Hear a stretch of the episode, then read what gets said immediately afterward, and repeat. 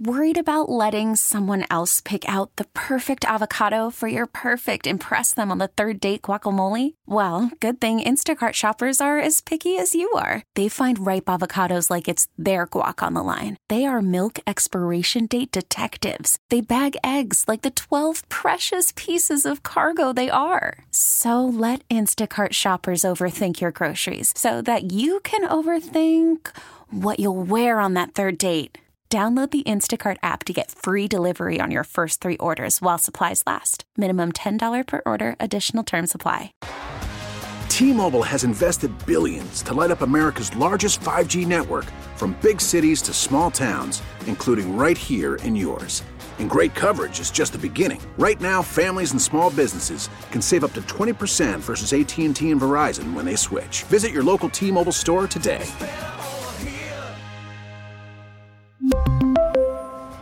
Plan savings with three lines of T Mobile Essentials versus comparable available plans. Plan features and taxes and fees may vary. 909 on this Wednesday morning, January 3rd. The countdown has begun. Not to 2025, although technically it has, but it's Falcons Hate Week. The Saints taking on the Atlanta Falcons in the Dome on Sunday. Jeff Nowak joins us, WWL Saints sideline reporter. Happy New Year, Jeff. Happy New Year. I thought it's going to be about three months before I actually write 2024 on something the first time, uh, but we'll get there. I promise. What are you What are you writing in three months? Something of note? No, I'll just be writing 2023. Oh, I got you. I thought you had some. Out, right? They're just got a big signing coming up or something. I, I hope you didn't. No, no, no. It's just that's how long it takes before I have to start crossing out 2023. Hope you didn't enter the transfer right. portal. You know, David Letterman had the best joke about that with Chinese New Year. He said it was the year of the dog, and he was still writing the year of the rat on his checks. It's a long time ago, but it was still a funny joke. Let's talk about um, Tampa Bay on Sunday because I got to tell you, before the game, looking at the way the first game went down, I had no idea this was going to happen. Did you get a feeling from practice the week before or from talking to the players that the Saints were going to come out and dominate the Buccaneers like they did? You know, one thing I think people underestimate is how valuable that you know the the rest deficit is when you're the team with extra rest versus the team with you know like the the Saints were coming in off ten days rest. They got a padded practice in during the week, which you can only have so many of those, and uh, they just looked like the more physical team, right? And I think you know uh, when you look at that Thursday night game in LA, it was always going to be tough because there was a cross country trip on four days, and they sure looked like a team that was playing jet lagged on four days rest. So, you know, I think that that's a big part of it, but also, you know, it's it's just uh, these these late season games are a lot more about fight than anything else a lot of the time, and who shows up and who doesn't. And you know, I think there, that was just a combination of the Saints team went in there with the right mentality and they were physical, and I don't think that Bucks team was, you know, particularly ready. I think they were kind of drinking their own uh, Kool Aid a little bit, and uh, yeah, that's what happened. But you know, it's it came down. It comes down to the final week, which you know, it's not how I don't think a lot of people hoped it would get down to the final week. But you know, we got meaningful football in Week 18, which is a heck of a lot better than that Week 18 game we saw last year. So I'm looking at, and I watched highlights of, of the Saints Falcons first game in November, November's 26th, and and I believe, if I remember correctly, that's the game where the Falcons just imposed their will at the end of the game and just pushed the ball down the field, right on the ground. Yeah, so that it's going to be weird because it's a different quarterback, right? Right. Um, Desmond Ridder started that game. Well, I assume they're going to start Taylor Heinicke. Who knows? It seems like they switch quarterbacks every week. But yeah, that the Falcons are going to run the ball. That's just what they do. Uh, they're relentless. Um, and yeah, I think by the end of the game, the Saints defense was a bit was a bit Gassed. beleaguered, right? And that's one of the benefits of being a running football team is you just keep pounding and pounding and pounding, and eventually it breaks, right? Um, but you know, I- to me, the story of the game wasn't. You know, that's how the game ended, right? But the story of the game was more the Saints were unable to score touchdowns. Like that's if you're able to score touchdowns on two of even of your five red zone trips, then they're not able to run the ball at the end of the game. They're they're having to to run offense. Yeah, Uh, re- and recap that if you will, Jeff, for people that don't remember the Saints' red zone troubles in the first game against Atlanta. Yeah, I mean, it wasn't even just that game. It was kind of the season up till that point, and so that they kind of came to a head in that game, right? They got into the red zone five times. they scored zero touchdowns. They had two turnovers. Um, and, you know, that was a game that they lost by nine points, the Saints did. But, you know, you look at, you kick five field goals, right? That's one touchdown, and that's a completely different game. And, you know, after that game, the Saints started devoting more time in the week in practice. They moved some red zone work up to Thursday, and they've been doing that since. And you know, I think there's been also a shift in strategy in terms of they're they're focused more on getting closer to the end zone, which sounds simple, but when you look at some of the common denominators of those failed red zone trips, it's a lot of plays from the 15, from the 19, and they've scored touchdowns in 11 of their last 13 red zone trips. All 11 touchdowns have been, come from inside the 10 yard line, right? And so in that game, you know, you just you just weren't able to get it done. And I think if you want to point to some successes in the second half of this season, it's been finding a recipe that works in the red zone. And you know, I, I think if you replayed that game today in Atlanta, it would go differently. But that's to me, that was the biggest, you know, red flag from that game is, uh, you know, you move the ball constantly. You got into the red zone constantly. You didn't score touchdowns. Um, you, you've incorporated the tight ends more since then. You know, you've gotten Jimmy Graham involved, although he was quiet on Sunday. Juwan Johnson has been more involved. He's caught touchdowns in three straight games. Um, and so I, I just think this is a healthier offense for the Saints. But yeah, I mean, the defense is going to have to do a better job against the run than they did in that game. I think the Falcons went for 220 yards, and uh, you're not going to win win a lot of games like that. Derek Carr is probably healthier than he was then too, right?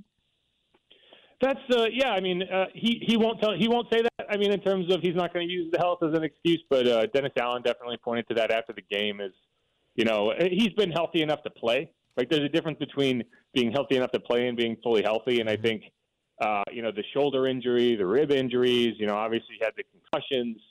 Um, I think he was definitely playing somewhere shy of of 100% or whatever 100% it's kind of like you know the the pumps, right? That's 100 percent of the maximum capacity available, right? Uh, Don't bring that up on a rainy day. That's what's on your mind, huh? it's like somewhere shy of that, right? And you know how much that affected his play, I don't know, but you know Dennis Allen would definitely say that it did in some respects, right? And I think he's feeling better now. He's able to do some things. That throw to Taysom Hill, I think if you go back and watch it, mm-hmm. that was one of the best throws I've seen him make all season. He's off platform. He had pressure in his face. He put the ball on a dime. Um, and then, you know, these are just throws that you kind of went into the season. It's like these are the throws that you were anticipating. You were you were bringing Derek Carr in. And you're like, this is going to upgrade the quarterback position. And I think it's throws like that. It's kind of those team offense elevating throws that not everyone can make, right? And that's kind of what we've seen the last four or five weeks. The the Rams game kind of notwithstanding. Um, you know, the, the interesting thing is he actually Derek Carr is tied for the NFL lead in 300 yard passing games. I think C.J. Stroud is the other one. They both have six, which you know some of a lot of that is like okay, you're you're building up this yardage in games. You're trying to make comebacks. You're throwing the ball a lot, so it's not necessarily a good thing. But I think it is kind of a an interesting sign of how things have changed in the NFL. We're going into Week 18, and no NFL quarterback has more than six 300 yard passing games, which is really kind of eh, wild when you think about where the where the league was I don't know, eight, nine years ago when you have multiple 5,000 yard passers, and now, you know, there's maybe one quarterback who's even sniffing 5,000 yards, right? But so why? Because the rules are still favoring the receivers. Is it because there aren't the the quality quarterbacks that there were then? I think that's part of it. You know, you don't have you know you don't have Drew Brees, Tom Brady, Peyton Manning, you know, all these like Ben Roethlisberger, Aaron Rodgers. I mean, Eli, right? Like, there's a lot of quarterbacks that have retired in the last several years. So you've got a, a lot of young quarterbacks guys finding their way. I think in the last several years, you've seen defenses kind of adapt strategies to take deep balls away, right? Um, most teams in the league are kind of incorporating this idea of we're just going to keep two safeties deep, force you have to go underneath for everything. And if you can if you can execute a 10, 14 play drive and score a touchdown, good on you. But we're going to make the gamble that in the process you are going to make a mistake. We're going to get a sack. You're going to make a bad throw. We're going to tip a ball, get an interception, right? And so you just don't see these two, three play, 70 yard touchdowns, right? You know, it, it's just they don't really exist anymore because defenses are taking it away. And, you know, it's forced teams to kind of reevaluate on offense and say, hey, can we run the ball? Right? They're giving us the run now. Let's run it. Uh, you know, let's take advantage of short passes over the middle of the field. and uh, you know that's it's taken away some of the gaudy passing stats. Um, you've also seen defenses get smaller, right? Defenses are bearing toward these lighter, more athletic safeties and linebackers who can cover. You know, and it's funny because it's you know they say the NFL goes in cycles, and I think you're in a cycle right now where a team, you know, I think the Falcons are actually doing it right in the sense that I think a power running team is going to be able to have a lot more success in today's NFL than they might have been able to 10, 15 years ago, as offenses were going over the top constantly and they were still gearing up to stop the run. So, you know, I think that's kind of where you're at now, and you need to be able to run the ball. You need to be able to extend drives and be efficient. Uh, and that's what the Saints have done over the second half of the season a lot better. Do we know about Alvin Kamara, injury wise? I mean, we know he's dealing with a sprained ankle. There is hope that he can play in Week 18. Uh, it's just tough. You're going to have to see how he gets through the week. Um, my uh, my, it's just ankle injuries are tough, especially for a running back, because it's not only can you play at a high level, can you pass protect at a high level, it's can you protect yourself, right? Mm-hmm. And if you're putting a guy out there who just you don't feel like he can, you know, because one of Alvin's best skills is you watch him play, and you never see him take hits, right? right? He, he takes glancing blows. He's very good at making sure that he's not taking direct contact. And you know, it's it's you set him out there on a on a bum ankle, and suddenly that kind of shiftiness goes away, and you, know, you, you put a guy in trouble. Um, so the question is not only Alvin; it's who, if Alvin can't go, who's your next in line, right? You have Kendre Miller he hasn't played since week nine. He's been dealing with an ankle injury of his own because ankle injuries are really tough. And so, if, if Alvin can't go, is it is it Kendrick? I know he was close to going last week. Maybe he can get out there. You're obviously going to give Jamal the bulk of the carries. You have James Robinson on the practice squad. Maybe uh, this is a week you can get him involved. But yeah, I mean, we're gonna it's going to be a question over the next three days of how much work can Alvin get in? How does that treatment, that rehab work go? Um, I'm sure he's going to try to play. He's going to want to be out there. It's just a question of whether he can. You're making some great points this morning. I love the um, the, the the late in the season point that you made. Also love about Alvin Kamara deflecting or at least uh, avoiding the blows and not taking the serious hits, which explains why he's been able to play as much as he has. And he does a player right. does have to be able to protect themselves. Did I hear you ask about a high ankle sprain in the press conference after the game? Was that you? you know, it's just funny because I've talked to Mike Triplett about this, and and uh, I, I I've told him that we sound very similar in uh, when we're off camera because we yeah. both have this kind of nasally voice. And uh, no, that was him. That okay. was that was Mike. And and I've made this joke to him. I was like, I, I appreciate that you're always at the press conference because it makes it sound like I'm asking more questions than I am. But no, that was him. Uh, yeah, he asked if it, if they knew if it was a high or low ankle sprain, and I don't think Da at that point necessarily even had been able to talk to the doctors and get a kind of clear he was dealing with. Or if he'd have even shared it, because you know, if it was a high ankle sprain, I think we would we would be there would be less optimism about whether he'd be able to get back. But you know, it's it's really you know there's there's high and low, and then there's grades, right? Even if it's a low ankle sprain, if it's a if it's a you know a grade one or grade two, it's just going to be much more difficult to get back from, and we're never going to get a concrete answer on you know the you know we still don't know yeah, I think we're still asking Da how uh, about Derek Carr's shoulder injury. You know, I think we asked four or five times. He's like, I don't know. I'm well, not, and I, you don't want. I'm not worried about grades. you know, if the NFL, if you if you if you let that information out, or if anybody knows, they know you have a weakness, they're going to go after it. And I think as fans, we sometimes have to realize that these guys are playing banged up, especially at this time of season, and we don't know what we don't know. So before we get so critical, maybe we should realize that um, again, this guy could be playing hurt, doing his absolute best, but we don't know. Just as maybe our performance, whatever our job is, might not be at its ultimate because we got a stomach flu, we got this, we got that, and nobody else knows it, but we do. And then somebody thinks you're not at your best. I guess is what I'm trying to say in my own clumsy way. So you got to remember that. And the other thing is, certainly when it comes to injuries, well, you can't tell everybody because if you do, the other side's going to know it, and that's what they're going to go after. We'll take a break, come back, talk to Jeff Nowak, WWL Saints sideline reporter. Huge game coming up with the Saints taking on the Falcons. We'll run off the playoff ramifications as simply as we can. When we come back, Tommy Tucker, got any questions, comments? 504 260 1870. That's the Aucoin Hart Jeweler talk and text line. Back in a flash on WWL. Call from mom. Answer it. Call silenced. Instacart knows nothing gets between you and the game. That's why they make ordering from your couch easy. Stock up today and get all your groceries for the week delivered in as fast as 30 minutes without missing a minute of the game. You have 47 new voicemails. Download the app to get free delivery on your first three orders while supplies last. Minimum $10 per order. Additional terms apply. T Mobile has invested billions to light up America's largest 5G network from big cities to small towns, including right here in yours. And great coverage is just the beginning. Right now, families and small businesses can save up to 20% versus AT&T and Verizon when they switch. Visit your local T-Mobile store today.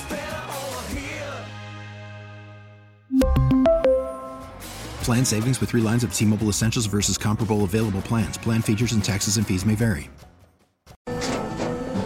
After the end of a good fight, you deserve an ice-cold reward. Modelo is the mark of a fighter. You've earned this rich golden lager with a crisp, refreshing taste. Because you know, the bigger the fight, the better the reward. You put in the hours, the energy, the tough labor. You are a fighter, and Modelo is your reward. Modelo, the mark of a fighter. Drink responsibly. Beer imported by Crown Port Chicago, Illinois. 927, back with Jeff Nowak, WWL Saints sideline reporter. Turn down the sound. Do yourself a favor, I'm telling you, and listen to Deuce and Mike Hoss and Jeff call a game on Sunday when the Saints take on the Falcons in the Dome. And if you if you listen on the radio, there's not that much syncing up that you have to do, really, as opposed to online. Um, Jeff, let's talk about playoff scenarios. Is there a simple way to put this or not? Yeah, so you know the funny thing is, you know, I think it's important not to confuse simple with likely, but um, no, wait, that's that's that's an important distinction. Don't confuse Yeah. simple with likely. Let's start Right. with likely. Well, so I mean, it's actually you know there are times, there are years we've gone into this, and it it takes me five thousand words to explain all of the scenarios that could play out in terms of tiebreakers and whatnot. The bad news is that the Saints don't win any tiebreakers. The good news is you don't have to worry about them. So that makes it very simple in the sense that the results that they need are actually pretty easy to track. So obviously, there's no point in talking about anything where the Saints lose because if they lose, they're eliminated. So if the Saints win, they get to nine and eight. Dennis Allen has his first career winning season, which you know that's obviously something in and of itself. But um, you know, if they get to nine and eight, they have two potential roads to make the postseason. If so, they can win the NFC South if they beat the Falcons and the Panthers beat the Bucks. Now, obviously, the Panthers have won two games all season. Not a great scenario, but there are two things working for the Saints in the sense that it's in Carolina, and the Panthers don't own their first round pick. So, in a lot of instances, you'd say, well, they're going to tank. They're not going to try to win because they don't want to worry. They don't want to try to get in a situation where they might affect their draft pick. Mm-hmm. Well, even even if they did own their first round pick, it's locked into number one, and that's a factor in the sense that now they don't even have to worry about their second round pick changing. So there's no incentive for them to do something like what the Eagles did in 2020, where they pulled Jalen Hurts at halftime in a game where if they had won, the Giants would have made the playoffs, and instead the Commanders kind of walked in, right? So that's not going to happen. So in the sense that they're going to try to win, that's a good thing. Now the question is whether they can. Eh, you know, a few weeks back they had the, they they were down by three with the ball at their own 40 with a little over two minutes left. They threw an interception. They had a chance to win. So it's not a it's How- not a given. How did. Tampa Bay come out of the Saints game health wise? Baker Mayfield is he hurt? Anybody nicked up? Well, he took that that hit late in the game. they were unhappy about it. I think he's dealing with some bruised ribs. Um, you know, if that if the Bucks team that we saw in Week 17 shows up in Week 18, the Saints have a the, the Panthers have a chance to win that mm-hmm. game. Let's put it that way. If the Bucks play like they did against the Jaguars, eh, you know, I'm not feeling great about it. Right. So if and those games are at, at noon, so you you kind of will know by the end of the Saints game whether they have to worry about anything going on the rest of the day. If the mm-hmm. Bucks win, there is still a path to potentially make a wild card if the Saints win, and those two games are at the in the three o'clock window. So it'll be nice in the sense that eh, if you don't, if the Bucks do win, then you can turn on the afternoon games and just you know kind of bite your nails throughout those. And Uh, those games are so it's the Seahawks at Cardinals and the Bears at Packers. In order for the Saints to make the wild card, they need both the Seahawks, who are eight and eight, and the Packers, who are eight and eight, to finish eight and nine. So the Seahawks need to lose to the Cardinals, and the Packers need to lose to the Bears. If both of those things happen and the Saints win, they would get a wild card. If either the Packers or the Seahawks win, then the Saints are eliminated. So again, like I said, I don't want to. I'm not going to try to confuse you into saying simple and likely are the same thing, but they are pretty simple in terms of what you actually have to keep track of. And it's just a it's just a matter of hey, maybe maybe this is the year, maybe they're due, because it seems like in every scenario that I can remember when they've needed help, they haven't gotten it. Yeah, well, the first thing is Saints win, like you said. Yeah. That that's if they lose, forget it. It's over. They're done. Yeah. So I guess I, I hope they're not doing any scoreboard watching with the Buccaneers because even if Tampa Bay wins, they're still in it and they have a chance if the Bears and the Cardinals both win. Yeah, this is a scenario that you can. If you go back to 2021, it was very similar. The Saints were playing Atlanta. Um, they won. That game was in Atlanta. Um, that was the game started by Taysom Hill, and he got hurt, and Trevor Siemian ended it. Um, and then the Rams were up, I think, 12 or 14 or something, and they blew that game. And if the Rams had won, the Saints would have made the playoffs. Instead, they they lost in overtime, and and the Saints, you know, went from thinking, "Wow, we finally we snuck into oh well, I guess it's the off season," and that's why these Week 18 scenarios where you don't control your own fate are jarring and and you know nerve wracking because it's like you go from thinking, "Oh man, we got it, we made it," And then all of a sudden it's like, "Oh no, the season's over, it's done." you know, it's just so it's so abrupt. Um, but hey, you know, it's I much prefer it this way to how it was last year. Um, so I, I you have to give the team credit for kind of fighting uh, and, and putting themselves in a scenario where they have a chance, and that's what you're going to get on Sunday. So Juwan Johnson had a giant game. You talked to him as he came off the field as the game ended last week. Who is likely, or who are we likely to be talking about on Monday after Sunday's game against the Falcons? That's a good question. Um, you know, I think this is a this is a game where you could get a big Chris Olave uh, performance. You know, we we saw him in that game against the Falcons. They couldn't cover him. Mm-hmm. Um, and it wasn't even a situation where like they had to worry about anybody else. There was no Mike Thomas. Rashid Shaheed was out, but he was still just feasting. And uh, if he hadn't gone out with that concussion, who knows? He might have had a 200 something yard game. So uh, you know, I'm thinking by this point, you know, he got out of that Bucks game without any um, you know re-aggravation of that ankle. He was able to kind of have a light workload, and so I'm hoping that you know we get to week 18 and he's feeling 100% or as close to it as you can get. And uh, I think this is going to be a game where you really want to see him take control and uh, and really really take advantage of that secondary because you know he can do it. You know they they had no one else to worry about in that game. They still couldn't cover him. So that's that would be my guess. But I also think Juwan Juwan is a guy that I'd like to see have a repeat performance. You know I think I talked we talked to Mickey Loomis yesterday and he, he he that's what he said. He was like you know like we're we're proud of you for having this game, but this is what we expect. We want to see more of this. It's not just oh well here you are you did it. No, you you got to do it again. And so I think Juwan is a guy I want to see a big game from uh, you know every week, but definitely this week. Um, Saints defensively, Marshon Lattimore didn't play last week, and everybody was talking about Chris Godwin and Mike Evans, but 27 stepped up and Alontae Taylor stepped up. And you know, I, I think we it's easy to forget about Paulson Adebo because we didn't say his name, but, but he he took away Mike Evans. You know, Right. the only real big Mike Evans had, Paulson slipped, but now he stepped up too. I think everyone in the That's secondary stepped up. And you know, Tyrann Mathieu talked after the game like they had kind of a meeting, and he he kind of rallied the troops. They asked him to talk to the team, and they and I think that really resonated. And that entire group really took ownership of that game. And yeah, Ike, Ike stepped up. Alaki got his first career interception a week after getting benched, and there was a lot of praise for how he handled that. And uh, I, I think it's merited. You know, that's a situation for a young player that you don't know how he's going to react. You, know, you kind of just had to do what you had to do, and he went in there. He, he handled it professionally, and he and he stepped up. So yeah, I mean, you know, the secondary is a group that we went into this season saying, you know, this is this is where we expect them to thrive. And when Marshon went down, uh, it's you know, and this is the second year you've had to kind of deal with it without Marshon for an extended period. And yeah, I mean, I think as you kind of go forward, whatever happens on Sunday, that's the group that you really feel like, okay, you can build this roster around that really talented secondary um, and go from there. But yeah, I thought they had a they had a spectacular game. Pete Werner played well. Uh, what can you say about Demario Davis, right? The game they had. Zack Baun played well. You got to feel good about the linebackers when it comes to stopping the run. Also, Saints front. Talk about that, Jeff. Yeah, so Nephi Sewell went down with a knee injury. Uh, it's an ACL. He's going to be out for an extended period of time, which is a bummer because he had been playing well and he had kind of earned himself a role. And so I am curious how that affects Zack Baun. He's been being used as a pass rusher, but now you're the Nephi had kind of stepped into that Sam linebacker role. So now does that limit what you can do with Zack because he's got to kind of shift back into that Sam role? I don't know, but he's been kind of a revelation as a pass rusher over the past several weeks. Um, you know, you know, Demario. One of the things I was happy about in that game was we finally got to see like a Demario Davis angry run.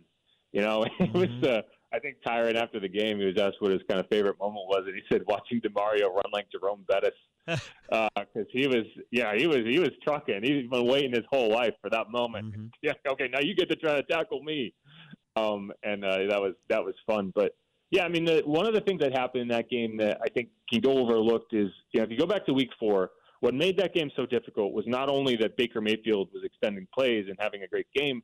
It was that they were constantly in third and two, third and four, third and five. You know, you didn't get them into third and ten, third and twelve, third and fifteen. And in this game, that's where the Bucks lived.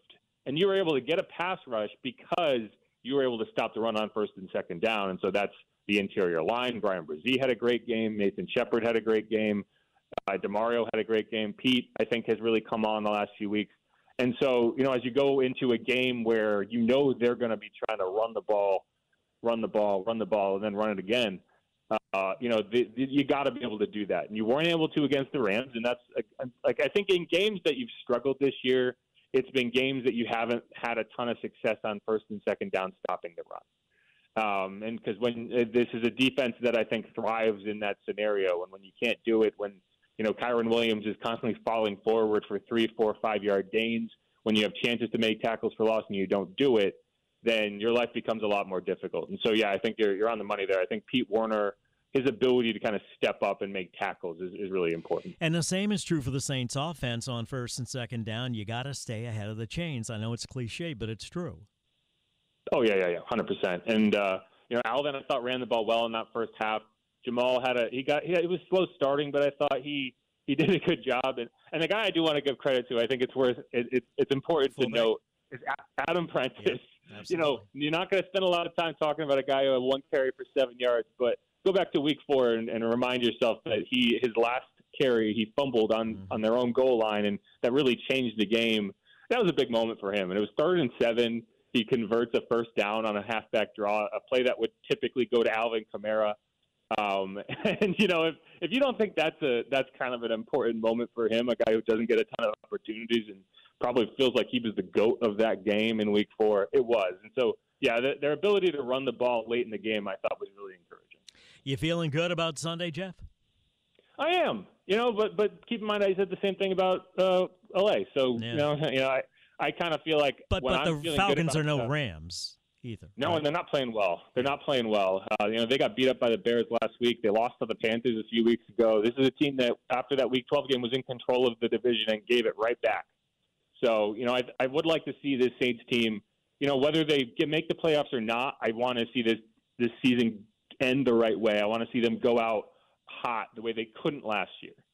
Um, so yeah, I, I think I think they're in the right headspace. I think they're in the right mentality to do that. And so, but again, you know, it feels like this is the kind of season where it feels like every time I feel like that's the case, it goes the other way. So hopefully, uh, hopefully they prove me right. Well, I'm going to say it. The worst thing in the world would be for the Buccaneers, the Packers, and the Seahawks all lose, and the Saints lose. That would be the worst scenario ever. I think.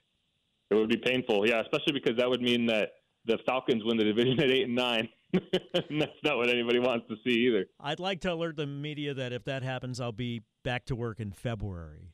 I'll be taking some time off. Thank you, Jeff. Yeah, any final any final thoughts? No, no. I mean, I just I, I hope people are excited. You know, I, I think they're, the off season will be here when the off season gets here. Whatever you think about their playoff chances or their chances to make it, just enjoy one week of football with a lot on the line because And you know it doesn't happen every year. and hope that you got, are on the sideline for a Saints home game and they host as the division champion, right? That sure would be nice. Thank you, sir. Appreciate your time. Jeff Nowak, WWL Saints sideline reporter. Good hire. We're lucky to have him. We'll take a break. When we come back, we'll talk to Alex Hammerstone, Director of Advisory Solutions for Trusted Sex. Se- Why do I keep saying that? Trusted Sec, S E C. about cyber kidnapping and this bizarre story out of Utah and a terrifying scam that's gone on. 940, 20 till 10. Traffic now, WWL. T-Mobile has invested billions to light up America's largest 5G network from big cities to small towns, including right here in yours. And great coverage is just the beginning. Right now, families and small businesses can save up to 20% versus AT&T and Verizon when they switch. Visit your local T-Mobile store today.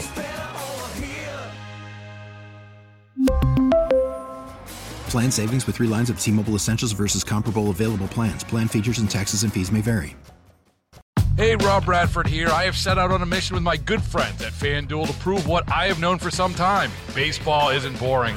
Now I have a daily podcast to prove it with some of the most notable people in the baseball world screaming baseball isn't boring from the mountaintops or at least agreeing to come on our show. Players, managers, GMs, and yes, even the commissioner of baseball, Rob Manfred. It has been a constant wave of baseball's most powerful voices. So join the revolution. Subscribe and soak in Baseball Isn't Boring. Listen on your Odyssey app or wherever you get your podcast. You'll be glad you did.